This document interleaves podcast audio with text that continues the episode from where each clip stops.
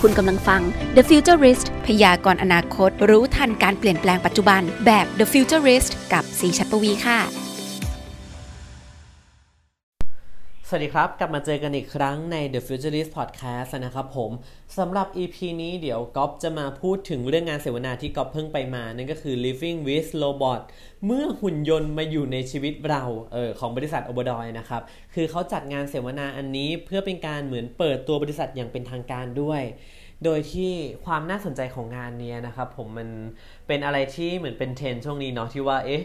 มนุษย์กำลังจะกลัว AI มาแย่งงานกำลังจะกลัวหุ่นยนต์มาแทนที่อะไรต่างๆมากมาย ช่วงนี้เราเริ่มได้ยินแบบหนาหูขึ้นเรื่อยๆ มากๆกันนะครับผมดังนั้นงานนี้ก็เลยเหมือนเป็นงานที่เปิดตัวหุ่นยนต์เออทำให้แบบเอ๊ะเอ๊ะเราจะมาแย่งคนไม่แย่งงานคนไม่หรืออะไรยังไงเนี่ยนะครับ ก็มาทำความเข้าใจอีกมุมหนึ่งแล้วกันเนาะซึ่งอันนี้เราก็ไม่สามารถบอกได้นะครับว่าเอ๊ะสรุปแล้ว มันจะมาแทนที่หรือมันจะมาแย่งงานอะไรกันแน่แบบที่เป็นภาพชัดเจน แต่อย่างน้อยเรามาฟังวิสัยทัศน์ ของคนใหญ่คนโตที่เขาอยู่ในวงการนี้กันว่าเอ๊ะแล้วเขามองว่ายังไงบ้างนะครับผมซึ่งในหุ่นยนต์ที่เขาเปิดตัวมาในงานนี้นะครับ มีด้วยกัน 4 ตัวนี่ก็คือมีตัว SR1 ไข่ต้มปินโต หุ่นยนต์กระจก เออสีตัวนี้นะครับ ซึ่งอันนี้ต้องบอกก่อนว่าไม่ใช่หุ่นยนต์ที่แบบเพิ่งมาเปิดตัวในงานวันนี้วันแรกนะ เขามีการเปิดตัวแล้วก็มีการใช้งานจริงอะไรมานานแล้วนะครับผม โดยเฉพาะของตัว SR1 หรือไข่ต้มเนี่ย แล้วก็มีตัวปินโตหุ่นยนต์กระจกอันนี้ที่เขามีการใช้ในช่วงโควิด -19 อีกด้วย อะงั้นเดี๋ยวเรามาพูดทีละตัวก่อนเลยละกันนะครับ ก่อนที่จะไปฟังวิสัยทัศน์ของแต่ละคนกัน ตัวแรกที่จะมาพูดถึงอันนี้คือเป็นตัวที่บริษัทอเบดอยเขาเน้นมาก ว่ามันคือหุ่นยนต์รักษาความปลอดภัยที่แบบดีมาก อยากจะให้ทุกบริษัท หรือว่าบริษัทที่ใหญ่ ๆ พื้นที่ที่แบบเยอะๆ ต้องการเพิ่มความปลอดภัยได้ใช้กัน นั่นก็คือตัวของ SR1 นั่นเอง มันเป็นหุ่นยนต์รักษาความปลอดภัย มีระบบเดินตามเส้นทางที่กำหนดได้ไว้แบบอัตโนมัติเลย หรือที่เรียกว่า Auto Navigation System นั่นเอง ก็คือมันจะรูปทรงเป็นเหมือนแบบสามเหลี่ยมนึกภาพเป็นเหมือนพีระมิดแบบ ย่อมๆเป็นเหมือนกรวยคว่ำอยู่อะไรทำนองนั้นนะครับผม แล้วก็จะมีขนาดใหญ่นิดนึง มีกล้องอยู่รอบตัวเลย 360 องศา เออ นะครับ ดังนั้นหมายความว่าอะไร หมายความว่าหุ่นยนต์รักษาความปลอดภัย ที่มีตาแบบนี้แล้วเขาจะมองเห็นสิ่งต่างๆ รอบตัวแบบว่า 360 องศาจริง ๆ ใครเดินไปทางไหน คนนั้นเดินไปทางนี้ เลี้ยวซ้าย เลี้ยวขวา ใครถืออะไร เขาเห็นหมด อันนี้คือข้อดีของเขามากๆ เหมือนถ้าเป็นกล้องวงจรปิดเนาะเราก็จะตั้งไว้ยิงไป แล้วก็แช่ไป แต่ถ้าเกิดว่าเราเดินหลบมุมกล้องวงจรปิดอันนี้แหละ โจรก็รอดตัวละ แต่ทีนี้ครับถ้าเกิดมี SR1 ปั๊บไรข้อกังขาในเรื่องของการหลบมุมกล้องไปได้เลยนะครับเราเดินอยู่ตรงไหนเขาเห็นหมด เออ ซึ่งนอกจากที่เขามีระบบแบบนี้แล้วใช่ไหม มีกล้องแล้ว สิ่งที่จะต้องตามมา นั่นก็คือตัวของระบบปัญญาประดิษฐ์หรือว่า AI นั่นเองนะครับ ว่าถ้าเกิดว่ามีคนเดินมาแล้ว เขาจะต้องตรวจจับได้ AI ตรวจจับปั๊บอ๋ออันนี้เป็นคน หรือถ้าเกิดว่าคนคนนี้ ถือของมีคมหรือถืออาวุธเข้ามาในสถานที่อย่างนี้ สมมติถือไปในห้างสรรพสินค้าแบบนี้ ควักมีดออกมาหุ่นยนต์จะตรวจจับได้ทันที เอ้ย อันตรายอันตรายนั่นมันมีดนี่นาเออก็อาจจะจับปุ๊บส่งเรื่องปั๊บอ่าเป็นไปได้นะครับผมเออหรือว่าจะมีเรื่องของการตรวจจับ สิ่งของอะไรแบบนี้ก็มีด้วย หรือว่าสิ่งมีชีวิตอื่นๆ สมมุติว่าอาจจะเป็นหมาแมวที่เดินเข้ามาในพื้นที่ของเราที่จริง ๆ แล้ว มันไม่ควรจะมีน้องหมาหรือน้องแมวอยู่ด้วยเนาะดังนั้นแล้วหุ่นยนต์ตัวนี้จะต้องมี AI ที่คอยตรวจจับไว้หมด จริง ๆ แล้วก็คือแล้วแต่เราจะต้องการเลยว่า เอ๊ะสถานที่แห่งนี้มันควรจะมีอะไรบ้างที่ควรจะต้องระวัง หรือถ้าเห็นอะไรบ้าง จะต้องแจ้งไปยังเจ้าหน้าที่หรือผู้ที่รับผิดชอบด้านความปลอดภัย ต่างๆ ซึ่งในส่วนนี้นะครับผมก็คืออัตโนมัติเลย สมมุติว่าเราคีย์ไปเลยนะอะเธอเจอแบบคนมีพิรุษหรือว่ามีอาวุธต่างๆ ตัวจับปั๊บให้แจ้งเตือนไปที่ศูนย์ข้อมูลของเราได้เลยทันที และนอกจากนี้นะครับยังมีระบบของฟังก์ชันการโทรฉุกเฉินด้วย เอาไว้สมมติว่าเราอาศัยอยู่ในที่แห่งนี้เนาะแล้วแบบเอ้ยมันเกิดเหตุการณ์ไม่คาดฝันขึ้น เราสามารถโทรฉุกเฉิน ผ่านหุ่นยนต์ SR1 นี้ได้เลยนะครับผมเพื่อที่จะให้เขา ไปแจ้งเตือนต่อนะว่าเอ้ยงั้นเรียกรปภมาไหมเรียกรถดับเพลิงมาไหมเรียกตำรวจมาไหมหรืออะไรแบบนี้ต่างๆ ง่ายมากนะครับผมเนี่ยแหละมันเลยเป็นคอนเซปที่ว่า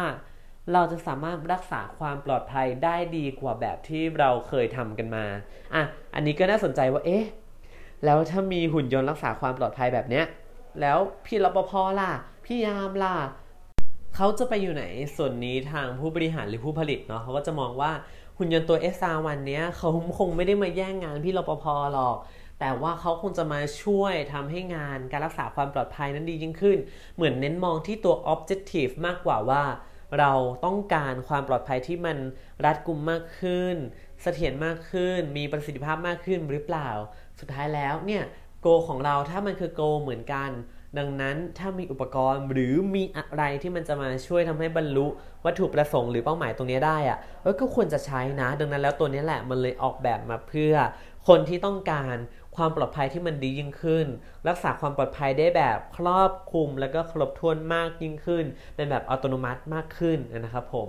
แล้วก็นอกจากนี้ยังมีหุ่นยนต์ไข่ต้ม เอออันนี้น่ารักมาก คือรูปร่างหน้าตาคือเหมือนไข่ต้มเลยครับ เหมือนเหมือนไข่ไก่แล้วแบบอะปุ๊บด้านด้านข้างบนจะมีความแบบความใหญ่น้อยกว่านิดนึง ด้านข้างล่างจะมีความใหญ่มากกว่านิดนึง เหมือนไข่เอาง่าย ๆ เขาก็เลยตั้งชื่อว่าไข่ต้ม อันนี้คือไปถามทางผู้บริหารมาแล้วด้วยนะว่า เอ๊ะ ตั้งชื่อจากอะไรหรอ คิดชื่อก่อนหรือว่าออกแบบก่อน จริงๆก็คือออกแบบตัวมาก่อน แล้วก็มาช่วยกันตั้งชื่อว่า เอ้ย เราจะเรียกชื่อน้องตัวนี้ว่าอะไรดี เพื่อที่คนจะได้จำได้แล้วก็เลยออกมาเป็นไข่ต้มนั่นเองว่าเออ มันเหมือนไข่ต้มจริง ๆ แล้วก็ถ้าพูดถึงไข่ต้มก็คงจะนึกถึงหน้าตัวนี้ได้แบบง่ายดายเลย ซึ่งหุ่นยนต์ไข่ต้มเนี่ยนะครับมันเป็นหุ่นยนต์ผู้ช่วยส่วนตัว สามารถรับคำสั่งได้ พูดคุยกับผู้ใช้งานได้ ทั้งภาษาไทยแล้วก็ภาษาอังกฤษนะครับผม นอกจากนี้ยังมีการเชื่อมต่อกับระบบบ้านอัจฉริยะ หรือ Home Automation ได้อีกด้วยนะครับ เอาไว้แบบสั่งเปิดไฟปิดไฟอุปกรณ์ไฟฟ้าต่างๆ เป็นเหมือนอุปกรณ์ IoT เนาะทำได้เลยแล้วก็สามารถเชื่อมต่อกับอุปกรณ์ทางการแพทย์ได้ด้วย วัดค่าชีพจรต่างๆ ดูแลสุขภาพของผู้ใช้เจ้าของได้หมด หรือว่าจะมีพวกฟีเจอร์ที่ เป็นแบบวิดีโอคอล เออ เอาไว้เป็นแบบกล้องวงจรปิดก็ได้ เพราะว่าเขามีกล้องในตัวด้วยนะครับสำหรับตัวหุ่นยนต์ไข่ต้ม แล้วก็ฟีเจอร์พื้นฐานอื่นๆ ก็มีเช่น ตั้งปลุกจังแจงเตือนเล่นเพลง หรือว่าสวดมนต์ก็มีนะ เช็คสภาพอากาศก็ทำได้ด้วยนะครับผมเหมาะสำหรับผู้ใช้ในแบบที่พักอาศัย ทุกเพศทุกวัย คุณพ่อคุณแม่ลูกหลาน ลูกเด็ก ๆ แดงใช้ได้หมดนะครับ ซึ่งในส่วนตัวนี้นะครับเขามีการเคลมว่าเขามั่นใจเรื่องของภาษาไทยมาก ถ้าเกิดว่าเป็นพวกลำโพงอัจฉริยะแบบอ่าเป็นของ Apple หรือของ Google อะไรอย่างงี้ยหรือของ Amazon เขาก็อาจจะมีความแบบนิดหนึ่งนะในเรื่องของภาษาไทยอาจจะรู้สึกมีความเป็นโรบอทเป็นหุ่นยนต์ นิดหนึ่งพอใช้แล้วอาจจะไม่ได้สมูทไม่ได้แบบคุยแล้วเหมือนเราคุยกับมนุษย์ขนาดนั้น แต่ตัวหุ่นยนต์ไข่ต้มเขาเคลมเลยว่า คุยแล้วมันจะมีความเป็นธรรมชาติมาก NLP เราแบบค่อนข้างมั่นใจ ค่อนข้างดีเลยทีเดียว เออ ซึ่งส่วนนี้นี่แหละครับ เขาเลยเหมือนชูเป็นจุดเด่นว่าหุ่นยนต์ไข่ต้มของเขาน่าสนใจกว่าฝั่งสิริฝั่ง Google Assistant ฝั่ง Alexa ประมาณหนึ่งเลยด้วยภาษาไทยของเขาตอนนี้ที่เขาออกแบบมาเพื่อให้คนไทยได้ใช้งานได้แบบเต็มรูปแบบ ให้มีความ localize มาก ๆ โดยที่อนาคตเขาก็หวังไว้นะครับ ว่าเขาจะพัฒนาเรื่องของความ localize ให้มีความหลากหลายมากขึ้นไปอีก อาจจะมีความภาษาถิ่น หรืออาจจะมีความไปขยายพื้นที่ไปแบบประเทศลาว กัมพูชา พม่า เวียดนามอะไรต่างๆ ที่มีความเจาะจงแล้วมีความธรรมชาติ เหมือนเราคุยกับคนคุยกับมนุษย์ได้จริง ๆ อันนี้ก็ต้องจับตามองนะครับผมว่าเอ๊ะถ้าเกิดว่าในตลาดตอนนี้มี Google แล้วมี Apple แล้วมี Amazon แล้ว แล้วมันจะมีพื้นที่ที่ไข่ต้มมากน้อยแค่ไหนอะซึ่งส่วนนี้ผมแอบถามเขาแล้วแหละว่าเอ๊ะ เราจะแข่งกับเขาได้หรอ เออ ยิงไปแบบนี้เลย เขาก็บอกว่า อยากให้มองว่ามันเป็นเรื่องของการค้าขายเป็นการธุรกิจที่ว่ายิ่งมีผู้เล่นเยอะ มันยิ่งจะเป็นการช่วยพัฒนาตลาดให้มันก้าวสู่จุดสูงสุดที่มันแบบทลายกำแพงทลายเพดานเดิมได้ดียิ่งขึ้นมากกว่า ถ้าของเขาดีแบบนี้ เราก็ดีแบบนี้ แล้วถ้าเขาเห็นของเราดีแบบนี้ เขาก็จะพา up up up เราก็ up เขาก็ up เราก็ up เขาก็ up อันเนี้ยมันเลยจะเหมือนเป็นการแข่งขันที่ ทุกเจ้า ทุกค่าย จะยิ่งพัฒนายิ่งยิ่งขึ้นไป แล้วสิ่งที่ออกมาสุดท้ายแล้วคนที่ได้รับผลประโยชน์มากที่สุดก็คือผู้บริโภคนั่นเองอ่าอันนี้มุมมองเขาน่าสนใจนะครับ ผมดังนั้นแล้วก็คือ เอาใจช่วยหุ่นยนต์ไข่ต้มนี้เลยแหละว่า จะไปในทิศทางไหนยังไงได้บ้างนะครับผม แล้วก็ยังมีหุ่นยนต์อีก 2 ตัวนั่นคือปิ่นโตแล้วก็กระจก หุ่นยนต์ 2 ตัวนี้จริงๆก็คือเหมือนมาคู่กันเลยนั่นแหละ เป็นหุ่นยนต์ผู้ช่วยในการรักษาพยาบาลในยุคโควิด -19 คือเขามาในช่วงโควิด -19 แบบพอดิบพอดีเลยนะครับ ก็คือหุ่นยนต์ปิ่นโตใช่ไหมอ่าชื่อก็คือปิ่นโตดังนั้นแล้วก็คือเขาใช้สำหรับการขนส่งอาหารเป็นเหมือนรถเข็นส่งอาหารของผู้ป่วยเนาะหรือ Quarantine Delivery Robot สามารถควบคุมการเคลื่อนที่จากระยะไกลได้ หรือว่าจะเป็นระบบอัตโนมัติก็ได้ในการที่โอเค เราวางอาหารไปแล้วปั๊บในหุ่นยนต์ปิ่นโตอันนี้หุ่นยนต์ปิ่นโตคือเหมือนจะเป็นแบบลักษณะเป็นเหมือนชั้นวางเคลื่อนที่เป็นแบบอะเป็นขนาดแบบเคลื่อนที่ได้วางของได้ แล้วก็อัตโนมัติไปไปปั๊บเดินเดินเดินป๊อกป๊อกป๊อกป๊อกป๊อกป๊อก ถึงที่แล้วเราก็สามารถรับอาหารได้เลย อันนี้สะดวกมากพอรับอาหารเสร็จปั๊บหุ่นยนต์หุ่นบินโตนี้ก็จะขึ้นที่กลับมาหาแพทย์หรือพยาบาลหรือบุคลากรทางการแพทย์ได้ต๊อกต๊อกต๊อกต๊อกต๊อกต๊อกโอเค เรียบร้อย ส่งให้คนต่อไปได้ หรือห้องต่อไปได้ หรือจากห้องนึงแล้วไปต่ออีกห้องนึงทำได้นะครับผม แล้วหุ่นยนต์ตัวนี้นะครับเขาก็มาพร้อมกับหุ่นยนต์กระจกเนาะเป็นเหมือนแท็บเล็ตที่เอาไว้สื่อสารทางไกลได้ ใช้พูดคุยระหว่างคนไข้ กับบุคลากรทางการแพทย์ได้ทันทีโดยที่ไม่ต้องกดรับสายเลยนะครับผมก็คือเหมือนเราก็ยุคโควิดอะเนาะเราก็คงไม่อยากจะ face to face หรือมาคุยต่อหน้ากันระหว่างมนุษย์กับมนุษย์มาก ถึงแม้จะใส่หน้ากากบางทีมันก็อาจจะมีเล็ดลอดกันไปได้ หรือเราอาจจะผ่านการสัมผัสแบบโอ้ยมือเราอาจจะมีเชื้อไปสัมผัสนั่นสัมผัสนี่ อีกคนมาสัมผัสต่อมันก็อาจติดเชื้อกันไปได้ แต่ทีนี้ถ้าเกิดว่ามีตัวหุ่นยนต์ตัวกระจกตัวนี้นะครับ ก็เหมือนเราสามารถ FaceTime หรือว่าคุยกับบุคลากรทางการแพทย์ได้แบบทันทีแต่ที่พิเศษไปกว่านั้นก็คือเราไม่ต้องสัมผัสอีตัวหุ่นยนต์กระจกนี้เลยนะครับ เราสามารถสั่งงานได้ด้วยเสียงได้ทันที นั่นก็คือเป็นเทคโนโลยี NLP ตัวเดียวกับตัวหุ่นยนต์ไข่ต้มนั่นเองนะครับผมเป็นเหมือนเอาไข่ต้มที่เป็นอยู่กับที่ใช่ไหมมาใส่ในแท็บเล็ตที่อยู่กับที่เหมือนกัน แต่ถ้าเกิดว่าเราติดไปกับหุ่นยนต์ปิ่นโตด้วย คราวนี้ก็คือครบถ้วนเลยคือกับแพทย์ได้ด้วย แล้วก็รับอาหารได้ด้วย อันนี้ก็คือน่าสนใจมากนะครับผมเลี่ยงการสัมผัสได้ดีมากบอกกับยุค new normal หรือการที่มีโควิด -19 เข้ามาในชีวิตประจำวันของเราได้ดีมากๆนะครับ แล้วทีนี้หลายคนก็อาจจะมองว่าโอ้โหหุ่นยนต์มันมาขนาดนี้มันดูจะมาแทนอะไรหลาย ๆ อย่างได้เยอะแล้วนะ มีทั้ง SR1 เอามาแทนรปภหรือเปล่า หรือว่าตัวปิ่นโตกระจกแบบนี้อะอาจจะมาแทนบุคลากรทางการแพทย์หรือเปล่า หรือว่าตัวไข่ต้มเฮ้ยมันอาจจะมากลายแทนแบบว่าเพื่อนของเราหรือเปล่าอะไรแบบนี้ จริง ๆ แล้วในส่วนของในงานนี้ที่มีการพูดคุยกันทั้งดรการดี คุณสุนทรจากมินิก้า หรือว่าจะ จากทางโอบดอยเองก็ตามนะครับเขาก็มีการมองแล้วก็พูดถึงสิ่งที่คล้ายๆกันอยู่นะครับว่า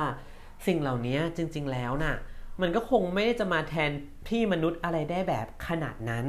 แต่ว่าการที่มาแทนที่ได้อะมันต้องเป็นงานที่มันสามารถทำซ้ำได้ทำเร็วได้ อันเนี้ยหุ่นยนต์แทนได้แบบชัวร์ๆเพราะว่าหุ่นยนต์ทำได้ดีกว่าเนาะความผิดพลาดจาก human error มันก็น้อยกว่าดังนั้นแล้ว อันเนี้ยทำแทนที่ได้ แต่อย่าลืมนะว่ามนุษย์ของเราน่ะ เรามีความสามารถที่หลากหลาย เรามีความเป็นมนุษย์มากกว่าหุ่นยนต์อะอันนี้ก็ถูกแต่ความเป็นมนุษย์ในที่นี้คืออะไรบ้าง อาจจะเรื่องของวิจารณญาณ อาจจะเป็นเรื่องของอารมณ์ emotional ความรู้สึก หรือว่าเป็นศิลธรรม จริยธรรมต่าง ๆ อันเนี้ยหุ่นยนต์มันยังไม่มีตอนนี้แน่ๆเออหรืออนาคตอันใกล้ หุ่นยนต์ยังไม่มีแน่ๆดังนั้นแล้วส่วนเนี้ยหุ่นยนต์แทนที่ไม่ได้ แต่กลับกันครับผมมันจะมีสิ่งที่เรียกว่า job transform นั่นก็คือเป็นสิ่งหรือวิธีการที่ทำให้มนุษย์ทำงานได้เร็วขึ้น ง่ายขึ้นและมีประสิทธิภาพมากขึ้นอีกด้วยล่ะครับ อันนี้ก็เป็นสิ่งที่น่าสนใจนะครับผม และในส่วนทางด้านของคุณสุนทรเขาได้มีการพูดถึง digital transformation ไว้ด้วยนะว่า อันที่จริงที่คนไทยมักจะเข้าใจว่าdigital transformation ก็คือพออะไรที่เป็นดิจิทัลมันก็คือ digital transformation จริงๆแล้วมันก็อาจจะถูกครึ่งหนึ่งละกัน อีกครึ่งหนึ่งมันคือ ความเข้าใจผิดหรือความเข้าใจคลาดเคลื่อนของคนไทยบางส่วนนะครับ คืออย่างยกตัวอย่างง่ายๆ การที่ก่อนหน้านี้เรามีการเป็นเอกสารเป็นกระดาษเป็นใบๆใช่ไหมแล้วพอตอนเนี้ยเราอาจจะมีการเก็บในรูปแบบของเป็นไฟล์มากขึ้น หรือแบบอาเป็น up เป็นรูปภาพมากขึ้น เก็บใน cloud ของเรา อันเนี้ยจริงๆแล้วคุณสุนทรเขาบอกนะเขามองว่ามันไม่ใช่การ digital transformation มันเป็นแค่ digitization ของข้อมูลเฉยๆ คือเปลี่ยนรูปแบบจากกระดาษจาก paper เนี่ยให้เป็นดิจิทัลเฉยๆ มันแค่เปลี่ยนสถานที่เก็บข้อมูล แต่สุดท้ายคนที่ใช้ก็ยังต้องเป็น manual เป็นทำข้อมูลเองเป็นแกะข้อมูลเองอะไรต่างๆ อยู่ดี หรืออย่างเช่นการที่เรายื่นวันลาในแอปพลิเคชันเนาะกด key แต่ปั๊บปั๊บปั๊บปั๊บแล้วฝั่ง HR มาดูอ๋อลาวันนี้วันนี้โอเค อนุมัติไม่อนุมัติอะไรแบบเนี้ยคุณสุนทรกล่าวว่ามันเป็นแค่ digitization ทำให้มันเป็นแค่ดิจิตอลเฉยๆ แต่มันยังไม่ใช่ digital transformation หรือการปรับหรือแบบโอ้โหก้าวกระโดดไปสู่การเป็นดิจิทัลขนาดนั้น เพราะคุณสุนทรเขามองว่ามันเป็นขั้นตอนของการออกแบบกระบวนการ แล้วใช้เทคโนโลยีเข้ามาช่วยในการทำงานนั้น มากกว่ามันถึงจะเรียกว่า digital transformation อันนี้น่าสนใจมาก เดี๋ยวไว้ เราอาจจะมาคุยกันต่อในครั้งต่อๆไปนะครับผมคอมเมนต์คุยกันมาได้นะ ว่าเอ๊ะแล้วแบบนั้นแบบนี้มันถือว่าเป็น digital transformation ไหมหรือจริงๆ มันแค่ digitization เฉยๆ เออ อันนี้ขอแปะไว้ก่อนนะครับ และนอกจากนี้นะครับของทางด้านคุณมหิศรนะครับ ประธานเจ้าหน้าที่บริหารฝ่ายเทคโนโลยี หรือว่า CTO ของ Obodroid เนาะเขาก็ได้มีการมองนะว่าเนี่ยถ้าเกิดว่าหุ่นยนต์มันอยู่ในชีวิตเราได้มากขึ้น เราอาจจะรู้สึกว่าชีวิตของเรามันง่ายขึ้นมากกว่านี้ ก็ได้ โดยที่ในตอนนี้มนุษย์ของเราเริ่มจะค่อยๆยอมรับหุ่นยนต์เข้ามาในชีวิต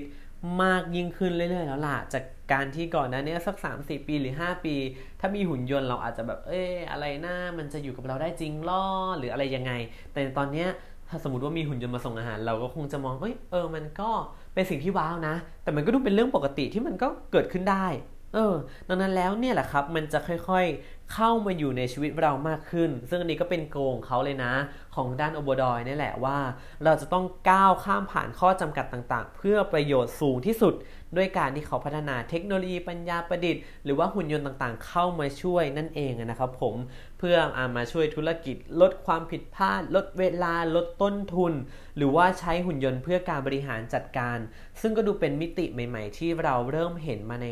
ช่วงหลังๆนี้มากขึ้นนะครับผม และเดี๋ยวสำหรับช่วงโต๊ะข่าว CT ในวันนี้นะครับ เดี๋ยวก๊อฟขอหยิบยกประเด็นร้อนแรง ที่ก็เหมือนจะเกี่ยวข้อง แต่ก็ไม่เกี่ยวข้อง แต่แค่เป็นเรื่องเดียวกันนั่นก็คือเรื่องของมิจฉาชีพออนไลน์ ซึ่งตอนนี้แพร่ระบาดไปหมดนะครับผมมาหมดเลยทั้ง SMS ก็ดีใน Facebook ก็ดีนะครับผมเริ่มมาเรื่อยๆแล้วล่ะนะ ก็อย่างแรกเดี๋ยวเรามาพูดถึงเรื่องของ SMS ละกันนะครับ เราจะเจอ SMS แปลกๆ เข้ามาเนาะช่วงนี้หลายๆคนอาจจะเจอกันบ้าง อย่างกอบก็คือเจอมาเหมือนกันเขาส่งมาเลยนะว่า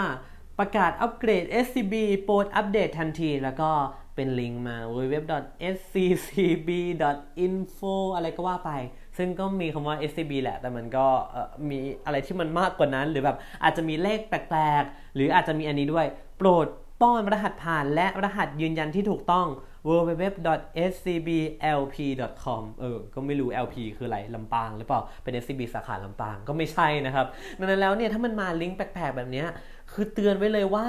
มันไม่ใช่ของจริงครับคุณ มันเป็นการฟิชชิงซึ่งการฟิชชิงมันเหมือนเป็นการเอาเป็นเหมือนกำลังตกเหยื่อ กำลังแบบตกเราให้แบบหลงกล แล้วพอเรากดลิงก์ไปปั๊บมันก็จะขึ้นนะว่า เอ้ย เป็นแบบหน้าเว็บธนาคารให้เราแบบกรอกข้อมูลส่วนตัวหรือว่าอะไรก็ตามของเราที่พอกรอกไปปั๊บเขาจะเอาข้อมูลของเราไปแชร์อะไรต่อได้ เช่น อาจจะแฮกง่ายขึ้นแฮกบัญชี ยักยอกเงินหรือเอาไปขายต่อหรือกระบวนการอะไรต่างๆ พวกนี้อันนี้บอกไว้เลยว่า อย่าเผลอไปหลงกล กดลิงก์ต่างๆ เด็ดขาดนะครับ เดี๋ยวนี้มันมีหลากหลายรูปแบบมากเมื่อกี้พูดถึงอะไรไปบ้างแล้วนะ อัปเกรดใช่ไหมมีส่งมาตรงๆว่าให้กรอกรหัสผ่านใช่ไหมหรือว่าอามีแบบว่า สวัสดีลูกค้า SCB การยืนยันการอัปเกรดธนาคารออนไลน์โปรดดำเนินการให้เสร็จโดยเร็วเออ มีการเร่งรัดด้วยนะว่าเฮ้ยรีบรีบกรอกนะไม่งั้นเดี๋ยวคุณอาจจะมีปัญหาได้ เอ้ยออนไลน์นะ หรือว่าประกาศการอัปเกรด SCB โปรดอัปเดตทันที โอ้โห ก็คือมาหลากหลายอะครับว่าง่ายๆเนาะซึ่งถ้ามันมาแบบนี้บอกไว้เลยว่า อย่าไปเชื่อ เพราะว่าธนาคารส่วนใหญ่นะครับเขาไม่มีนโยบายการขอข้อมูลส่วนบุคคลกับเราผ่านรูปแบบของ SMS อะไรแบบนี้เด็ดขาดหรือว่าไม่มีแบบทักไลน์มาถามคุณลูกค้าคะขอข้อมูลหน่อยค่ะ หรือแบบ Facebook Messenger มาคุณลูกค้าครับ ถ้าอัปเดต SCB แอปคุณจะต้องเข้าลิงก์นี้เพื่อกรอกนู่นนี่อะไรอย่างนี้ ไม่ต้อง ถ้าเราจะอัปเดตแอปพลิเคชัน เข้าไปเลยครับ App Store หรือไปเลยที่ทาง Play Store ของฝั่ง Android เนาะเข้าไปที่ทางนั้นนะครับ ไม่ต้องมาเข้าผ่านลิงก์ SMS ใดๆก็ตามที่เขาส่งมา หรือแบบเพื่อนส่งมาอย่าไปเชื่อ ให้ตระหนักนิดนึงเอ๊ะ เว็บมันแปลกๆ หรือเปล่า ลิงก์มันเอ๊ะใช่หรือเปล่า หรือถ้าไม่มั่นใจลองเช็คซิ App Store Play Store ว่ายังไงอัปเดตไหม ไปอัปเดตทางนั้นชัวร์กว่าปลอดภัยกว่านะครับผม หรือบางทีมันอาจจะมีเป็นเบอร์แปลกส่งมาเนาะแบบ0 2 7 7 7 7อะไรก็ว่าไป ดูดีๆ อ่านข้อความดีๆ ยิ่งเป็นธนาคารยิ่งอย่าไปเชื่อเลยถ้าเขาส่งข้อมูลมาอะไรแบบนี้นะครับผมถ้ามันเป็นการประกาศเพื่อทราบโอเค อันนี้อันนี้เชื่อได้เนาะแต่ถ้าเกิดว่าเป็นการขอข้อมูลอะไรแบบนี้เอออ่านดีๆนะครับผมไม่อยากให้หลงกลกับกลลวงมิจฉาชีพ และอย่าไปกรอกอะไรเด็ดขาดพวกเลขบัตรประชาชนเลขบัตรเครดิตวันเดือนปีเกิดรหัส ATM password รวมถึงรหัส OTP ในการนำธุรกรรมต่างๆ no no no ห้ามเด็ดขาดนะครับผมถ้าใครมีข้อมูลสงสัยเพิ่มเติมว่าเฮ้ยเอ๊ะอันนี้มันก็เหมือนคล้ายๆ กับที่ก๊อปเตือนเลยนะ ว่ามันก็ดูมีการแบบส่งลิงก์อะไรมาแต่เอ๊ะลิงก์มันก็ดูเป็นของ SCB นะ อะไรแบบนี้ ถ้ามันมีแบบอะไรที่เราเริ่มไม่มั่นใจแล้ว ให้ทักเพจไปเลยครับเพจ SCB Thailand หรือจะโทรไปก็ได้ 02 7777777 อะไรก็ว่าไป อันนี้นะครับ โทรถามได้เลย หรือแม้กระทั่งถ้าเป็นธนาคารอื่นทำได้เช่นกัน ทรสอบถามหรือ inbox ไปยังเพจของธนาคารของคุณในทันที เดี๋ยวนั้นเลยนะครับ อย่าชะล่าใจอย่ารีรอแบบ เอ๊ะคงไม่ใช่มิจฉาชีพหรอกมั้ง แล้วก็กรอกข้อมูลไป อันนี้เตือนแล้วนะ เตือนแล้วนะ อย่าไปหลงกลเด็ดขาด มิฉะนั้นเราอาจจะสูญเสียเงินอะไรก็ว่าไป มากกว่าที่เราคิด ทั้งที่จริงเราไม่ควรจะเสียเงินเนาะนะครับ ทีนี้มากันที่ข่าวต่อไปกันบ้างนะครับ ก็เป็นเรื่องของกลลวงมิจฉาชีพอีกนั่นแหละนะ อันเมื่อกี้เป็น SMS เนาะครั้งนี้มาในเรื่องของ Facebook กันบ้าง Facebook ในช่วงนี้ถ้าหลายคนเล่นหรือแบบหลายคนเจออาจจะเห็นผ่านๆบ้างว่าเนี่ยเขาจะมีแบบคนที่คอยแท็ก เราแล้วก็เพื่อนอีกแบบประมาณ 50 60 80 คนอะไรก็ว่าไปแล้วแบบเป็นแคปชั่นแบบอะไรก็ไม่รู้แล้วแบบเหมือนชวนสงสัยหรือแบบดูเศร้าๆหน่อยๆ หรืออาจจะเป็นข้อความใดๆก็ตาม แล้วมีการแนบลิงก์เออซึ่งแนบลิงก์อันนี้มันจะเหมือนเป็นลิงก์ของแบบพวกสำนักข่าว อย่างที่ก๊อฟเจอก็แบบเจอทั้งแบบไทยรัฐเดลินิวอะไรแบบนี้ คือดูเผินๆคือน่าเชื่อถือมาก มันดูน่ากดมากอะ่ะเออซึ่งอันเนี้ย ถ้าเราดูผ่านๆไม่ไม่เอะใจอะไรแล้วก็อาจจะเผลอกดเข้าใช่ไหมซึ่งถ้าเกิดว่าเรากดเข้าไป บางทีมันจะขึ้นให้เรากดเป็นเหมือนแบบเอ๊ะ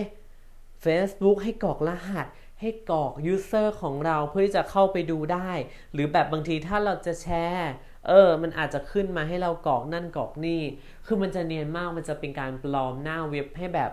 เนี่ยนะเนี่ยเหมือนหน้า Facebook เลยอะเหมือนเวลาเราไป login นั่น login นี่อะดังนั้นแล้วให้สังเกตกลลวงแบบนี้ดีๆ ถ้าเขาแท็กหาคนหลายๆคนอะไรแบบเนี้ย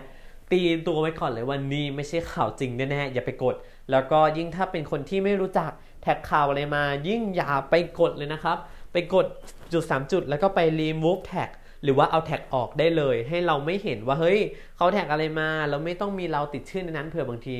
เพื่อนของเราเงี้ยมาเห็นว่าเราเอ๊ะถูกติดแท็กอะไรกดดูดีกว่าเออก็โดนไปนะครับผมซึ่งตรงนี้ก็ละไว้ฐานที่เข้าใจนะว่าเนี่ยอย่าไปกดเด็ดขาดเลยนะครับ เพราะว่าก่อนที่มันจะไปลิงก์นี้ได้จริง ๆ คือสมมติว่าก๊อปเห็นของไทยรัฐใช่ไหมพอกดเข้าไปแล้วอะมันไม่ใช่ลิงก์ของไทยรัฐนะ มันไม่ได้พาไปที่ไทยรัฐโดยตรง แต่มันเป็นแบบ เว็บอะไรสักอย่างที่พอไปตรวจสอบแล้ว มันกลายเป็นเว็บที่เหมือนเพิ่งจุกถูกจดทะเบียนได้แบบไม่นานมาเนี้ยซึ่งเดือน 2 เดือนหรือไม่ถึงเดือนเนี้ยแล้วแบบข่าวกับอาก็เพิ่งมา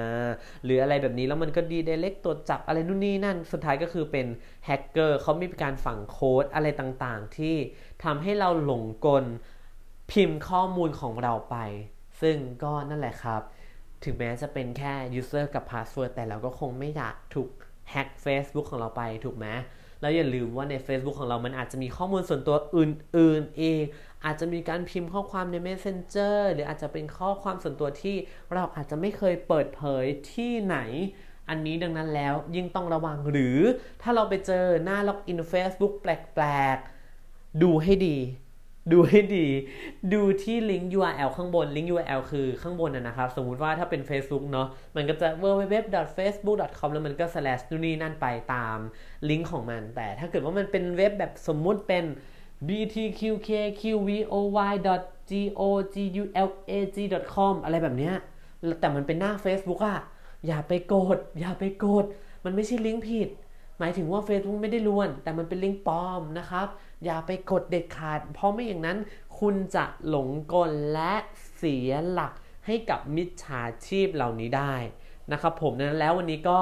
มาเป็นกึ่งเตือนภัยแล้วกันเนาะสำหรับคนที่ใช้รถใช้ถนนเอาไม่ใช่สำหรับคนที่ใช้ SMS แล้วก็ใช้โทรศัพท์ หรือว่าใช้ Facebook หรือแม้กระทั่งแพลตฟอร์มอื่นๆ เพราะบางทีหลังจากนี้พอเราเตือนภัยกันไป เขาอาจจะมาในรูปแบบของผ่านไลน์ผ่านทวิตเตอร์ อันนี้ก็เป็นไปได้ดังนั้นแล้วถ้าใครส่งลิงก์แปลกๆมา อย่าไปกดสุ่มสี่สุ่มห้า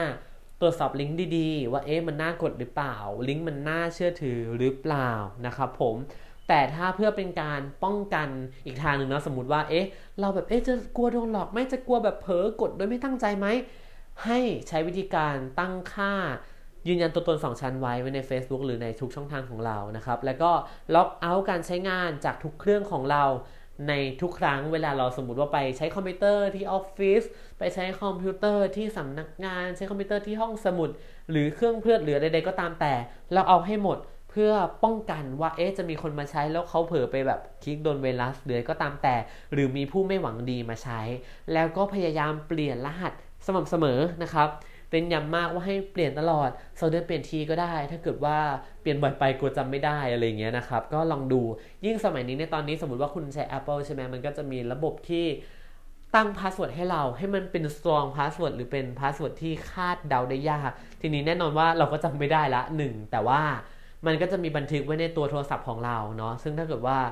โทรศัพท์ไม่หายหรือว่าเราไม่เผลอทำรหัสโทรศัพท์ของเราหลุด ไม่เผลอทำลายนิ้วมือของเราหลุดอะมันก็ป้องกันได้ระดับหนึ่งที่ดีเลยทีเดียวนะครับผมเพราะว่าเราก็คงแบบไม่ทำลายนิ้วมือเราไปหลุดคงไม่มีแบบโอ้โหใครแบบพยายามอะไรขนาดนั้นเนาะเออแต่ก็ไม่แน่นะครับผมแต่ว่าต่อให้เขาปลดล็อกโทรศัพท์เราได้